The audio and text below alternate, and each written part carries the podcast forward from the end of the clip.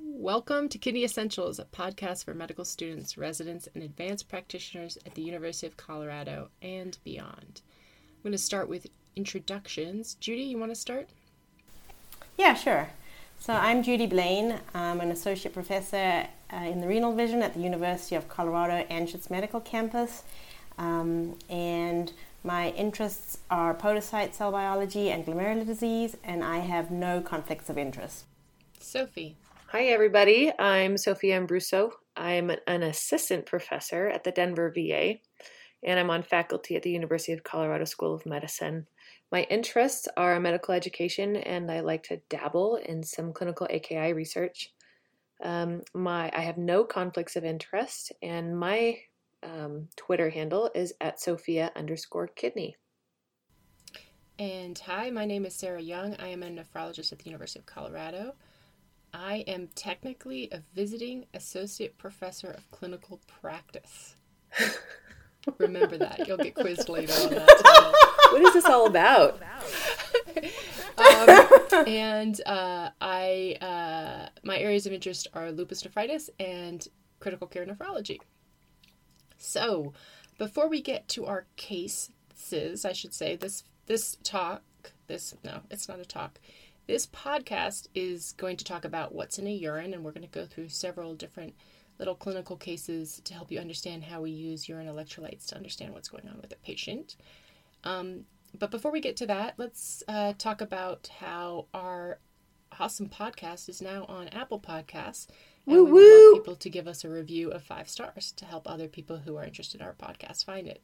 Please check out also our previous podcasts on hyponatremia and our mini podcast where we explain a mistake we made in our very first podcast. And now, Sophie, why don't you tell us about our mission? So, I'm going to abbreviate our mission a little bit, but most importantly, I just want everybody to know that we're here to make nephrology sexy, one episode at a time. On top of that, we also want to make nephrology more accessible and less intimidating and offer everybody some pearls um, that you can understand. And we want more people in nephrology and more women in nephrology too, right, guys? Yeah, come party with yeah, us. lots more people. Yeah, we have exactly. Fun. I have a glass Judy. of wine with me right now, gang. I have seltzer water. Um, Judy, what about our legal disclaimer? Um, so, the fun legal stuff this podcast is for educational purposes only.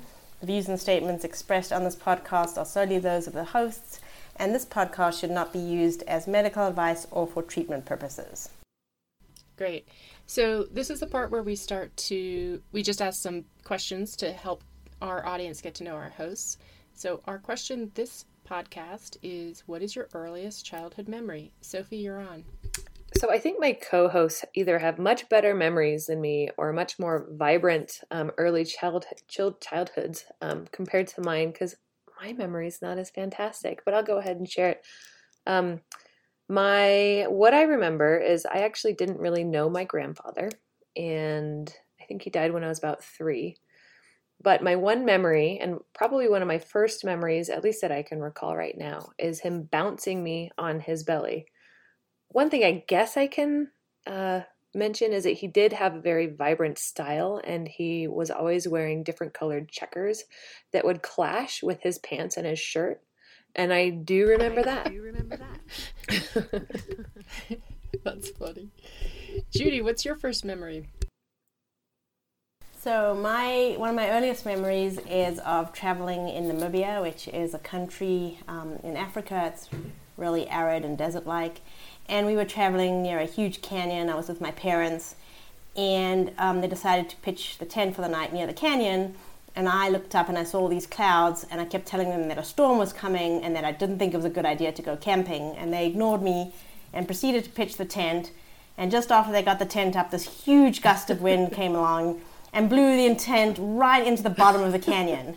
Um, and I didn't even care about the tent at that point. I was just really mad that they hadn't listened to me about the storm warning. And so after that, I was kind of known as the weather forecaster for any trips that. But what took. I really want to know is where did you guys sleep the whole trip? Oh, we slept the rest of the trip in our tiny car. So beware, do not ignore Dr. Blaine. Mm-hmm. She warns us Exactly when it comes to weather. Yeah. My earliest memory is that I I grew up overseas and um, I had no hair and my parents had not um, had not pierced my ears at a young age. I ended up getting them pierced later, but at the time I did not have my ears pierced, and so everyone thought I was a boy. And uh, I finally started to grow a little bit of hair at the age of five, and uh, the first opportunity that I had when my parents went out for dinner and left me with my brothers who were technically babysitting. I took a scissors to my hair and cut it off and horrified my mother. I don't think she ever forgave me. But clearly, you were not traumatized whatsoever. no. Plus, you have a Um, lovely head of hair now. I do have hair now. It took a while to grow some, but um all right. So now on to our cases for this episode. So we're going to take several cases to try to elucidate how nephrologists use urine studies and chemistries to evaluate patients. So our first case is a 70-year-old man who is found down in his home by his daughter who came to check on him. He has a medical history of hypertension and early dementia. She had spoken to him earlier in the week and he had been reporting having the flu. His blood pressure is 145 over 89. He has a pulse of 90, and the medicine team calls because he has not produced much urine since admission. Sophie, what urine studies might be helpful in this scenario? Um, well, I'm going to keep it a little bit simple, uh, and I'm going to check at least a urine sodium. And in this scenario, I'm hopeful that it'll be effective in um, taking a look at what his effective circulating volume is. Um, just for a little bit of perspective, a normal urine sodium is in general above 40 milliequivalents per day, but it can go up quite a bit more just based on what our intake is. So, um, um, a low urine sodium, and while this value is a little bit disagreed upon, we'll just say for these examples it's less than 15 milliequivalents per liter. And being low like that, um, I think we feel fairly comfortable that um, this patient would be avidly reabsorbing sodium uh, approximately in response to sort of res- reduced effective circulating volume. Um, the other thing that's important to realize is that if the kidney is able to get the urine sodium this low, in general, we can feel fairly confident that we have sort of intact sodium regulation by the kidneys. Great. And I just want to point out Sophie's use of the word effective circulating volume. Urinary sodium tells you what the kidney is feeling, it doesn't tell you about total body sodium balance. So there are states that can lead to a low urinary sodium because the kidney feels underperfused, like congestive heart failure, cirrhosis. That can also give you a low urinary sodium. But in this case, we'd be looking for a low urinary sodium because we thought he might be volume depleted. Judy, what things can mess up the urinary sodium and make it not reflective of the effective circulating volume? So there are a couple things that can make the urinary sodium um, not uh, truly reflective of the effective circulating volume that the kidneys are actually seeing. And the first one is extreme urine volumes. So if you recall, as we discussed in our first episode and in the mini bonus episode, if you're having a water diuresis, so you're making a lot of urine, um, say producing 7, 10 liters of urine, even though you're not salt deficient and you're actually excreting um, a lot of sodium, say 100 milliequivalents of sodium a day, on a, if you were making 7 liters of urine but excreting 100 milliequivalents of sodium, on a spot urine, this would only come back as 14 milliequivalents per liter. Which, if you didn't know that the patient was making 7 liters of urine a day, you would think that they might have a low urine sodium, even though they actually do not.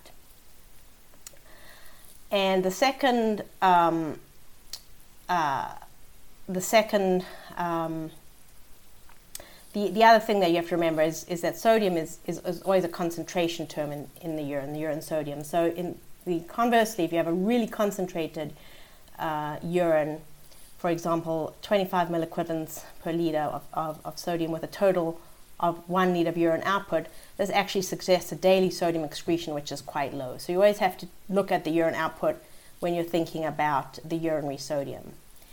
Um, and the second thing, uh, which can mess up the urine sodium and make it not truly reflective of effective circulating volume, is something else that's being excreted along with the sodium, such as a non reabsorbable anion like a ketone or sodium bicarbonate. Because you cannot make electrically charged urine if you excrete a non reabsorbable anion, if you're excreting a lot of it, you need sodium to go out with it um, as the cation.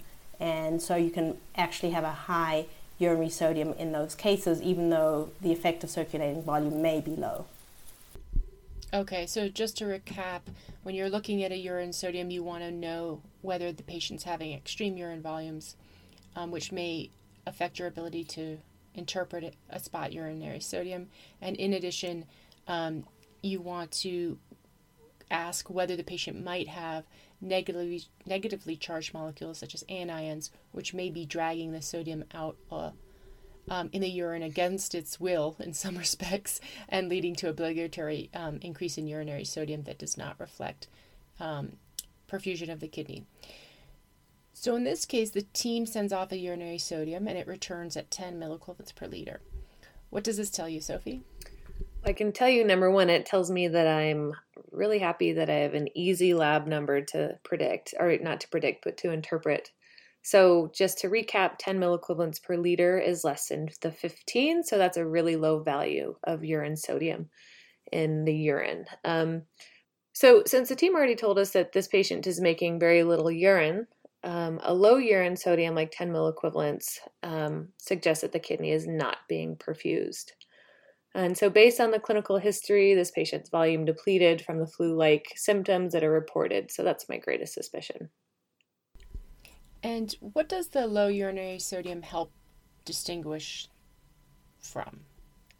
What other entity does it help exclude? Yeah. Um, so I think that there's always exceptions to the rule, but at this point, I do feel fairly comfortable with that this is not at least florid acute tubular necrosis um, which we other, otherwise do refer to as ATN. Great. Judy, what other entities other than volume depletion could cause a low urinary sodium?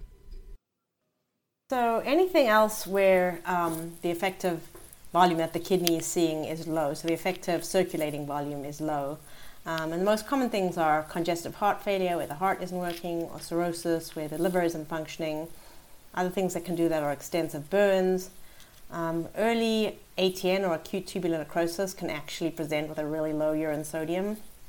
Um, contrast causes really intense renal vasoconstriction, so that can present with a low urine sodium. And then early obstruction can also present with a low urine sodium. Okay, that's an excellent differential for a low urinary sodium.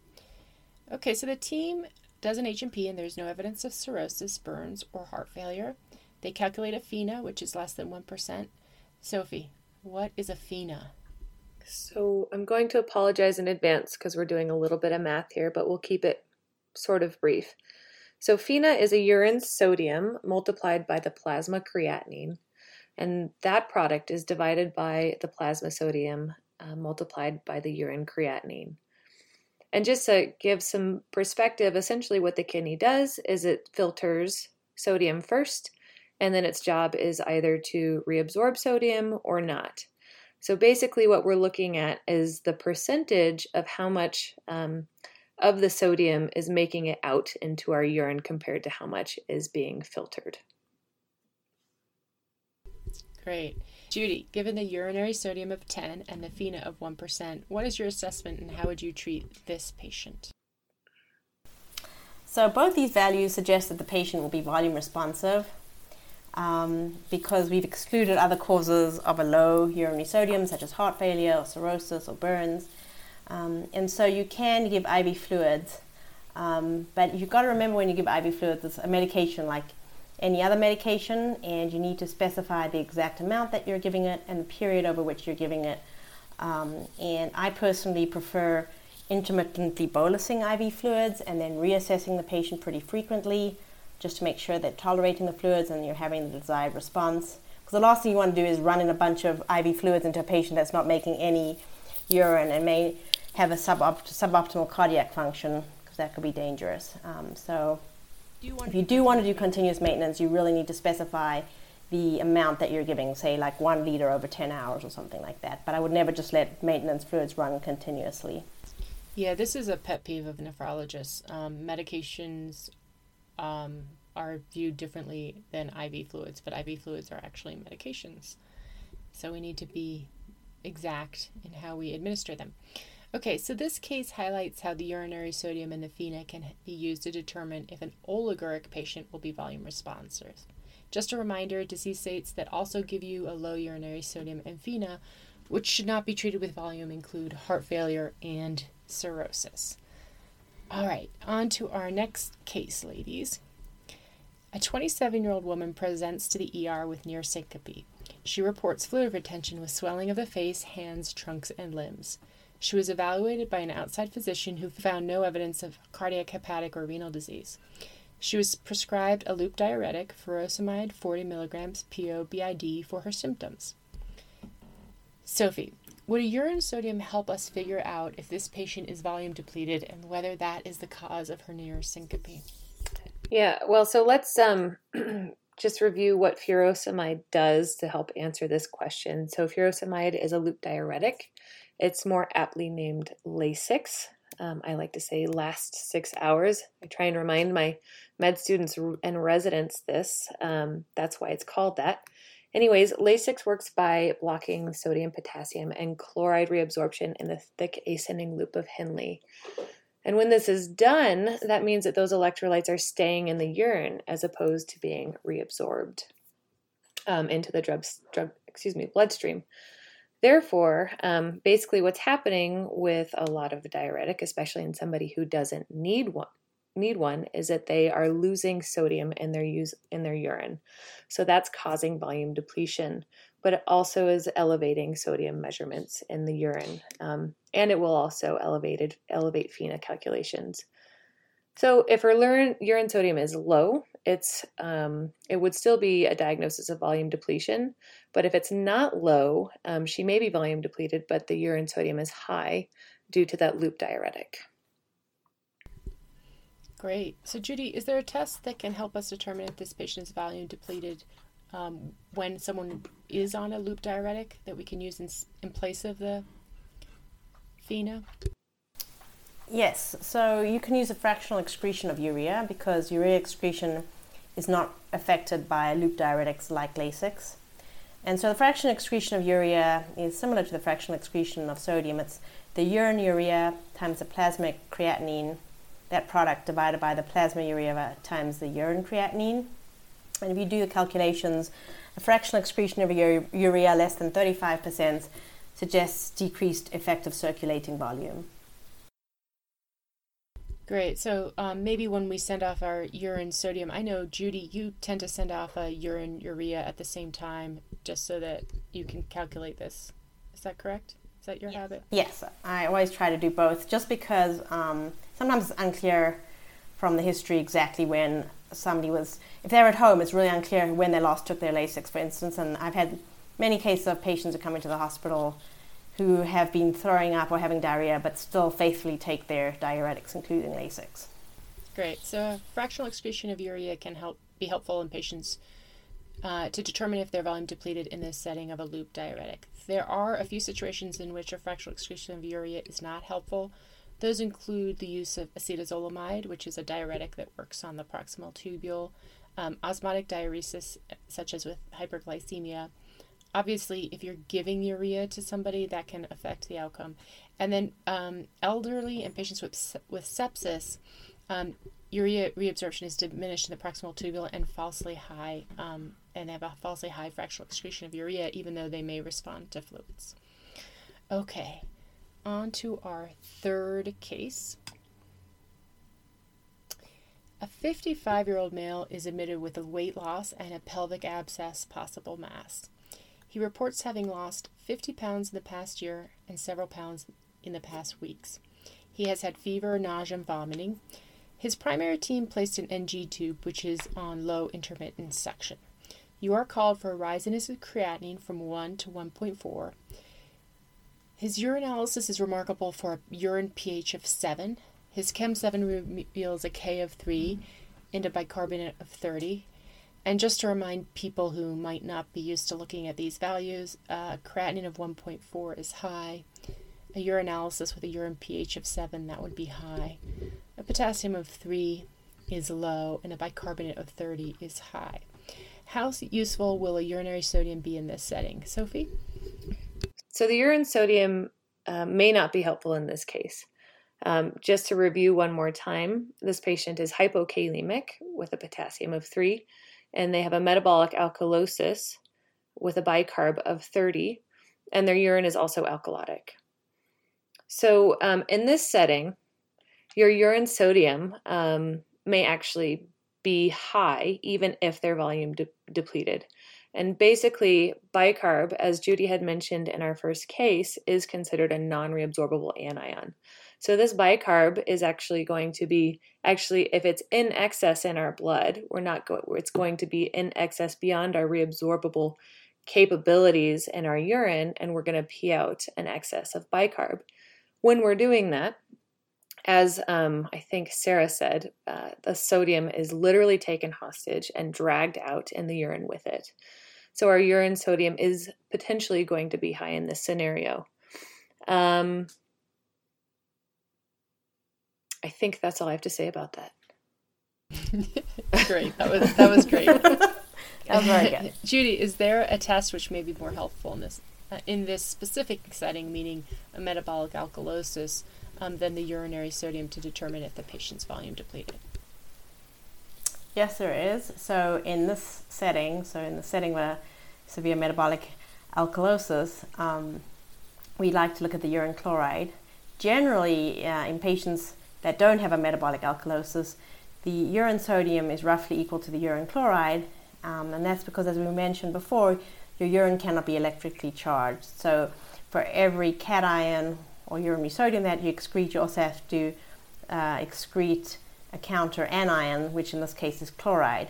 However, in cases where you're excreting a lot of bicarb, which is dragging a lot of sodium out with it, your urine sodium may be paradoxically high, even as your urine chloride is actually low, as you try to, uh, you know, the kidney tries to reabsorb as much sodium chloride as it can. Um, so in this case, checking a urinary chloride would be very helpful, and a urine chloride of less than 20 or low fractional excretion of chloride would be very suggestive of volume depletion. Yeah, we could also do um, check a ratio of a urine sodium to chloride in these patients. Um, if you do a urine sodium to chloride ratio that's greater than 1.6, this can also be suggestive of volume depletion um, in the setting of extrarenal generation of metabolic alkalosis, like in this case. Great. So to summarize, a urine chloride or a fractional excretion of chloride may be more helpful in determining volume depletion in the setting of a metabolic alkalosis. All right. Well, that's our last case this podcast, um, but we'll quickly review our learning objectives. I guess I'll start. Urinary sodium and fractional excretion of sodium can help determine effective circulating volume. Sophie? I'll go next. Urine, so- urine sodium and FeNA are not indicative of body sodium in the setting of CHF and cirrhosis. So, urine sodium may be misleading in the setting of extreme urine volumes, either urine volumes that are very high or very low. And fractional excretion of urea can be used in place of a FeNA in the context of a patient who's been on a loop diuretic. Okay, and last but not least, the urine chloride can be used in place of sodium when a patient has a known reabsorbable anion, which may lead to an elevated urine sodium despite volume depletion. Well, that ends our third episode of the Kidney Essentials podcast. Thanks to all of you for tuning in. Thanks, everybody. Bye, and thanks for listening. Credits Seamus Klingsporn for editing, Josh Strong for graphics, and the University of Colorado Division of Nephrology for giving Judy and my, me our jobs, and the VA employs Sophie. So thank you, VA. Thanks. Thanks, VA. Bye. And we'll catch you next time. Bye. Bye, guys. Bye.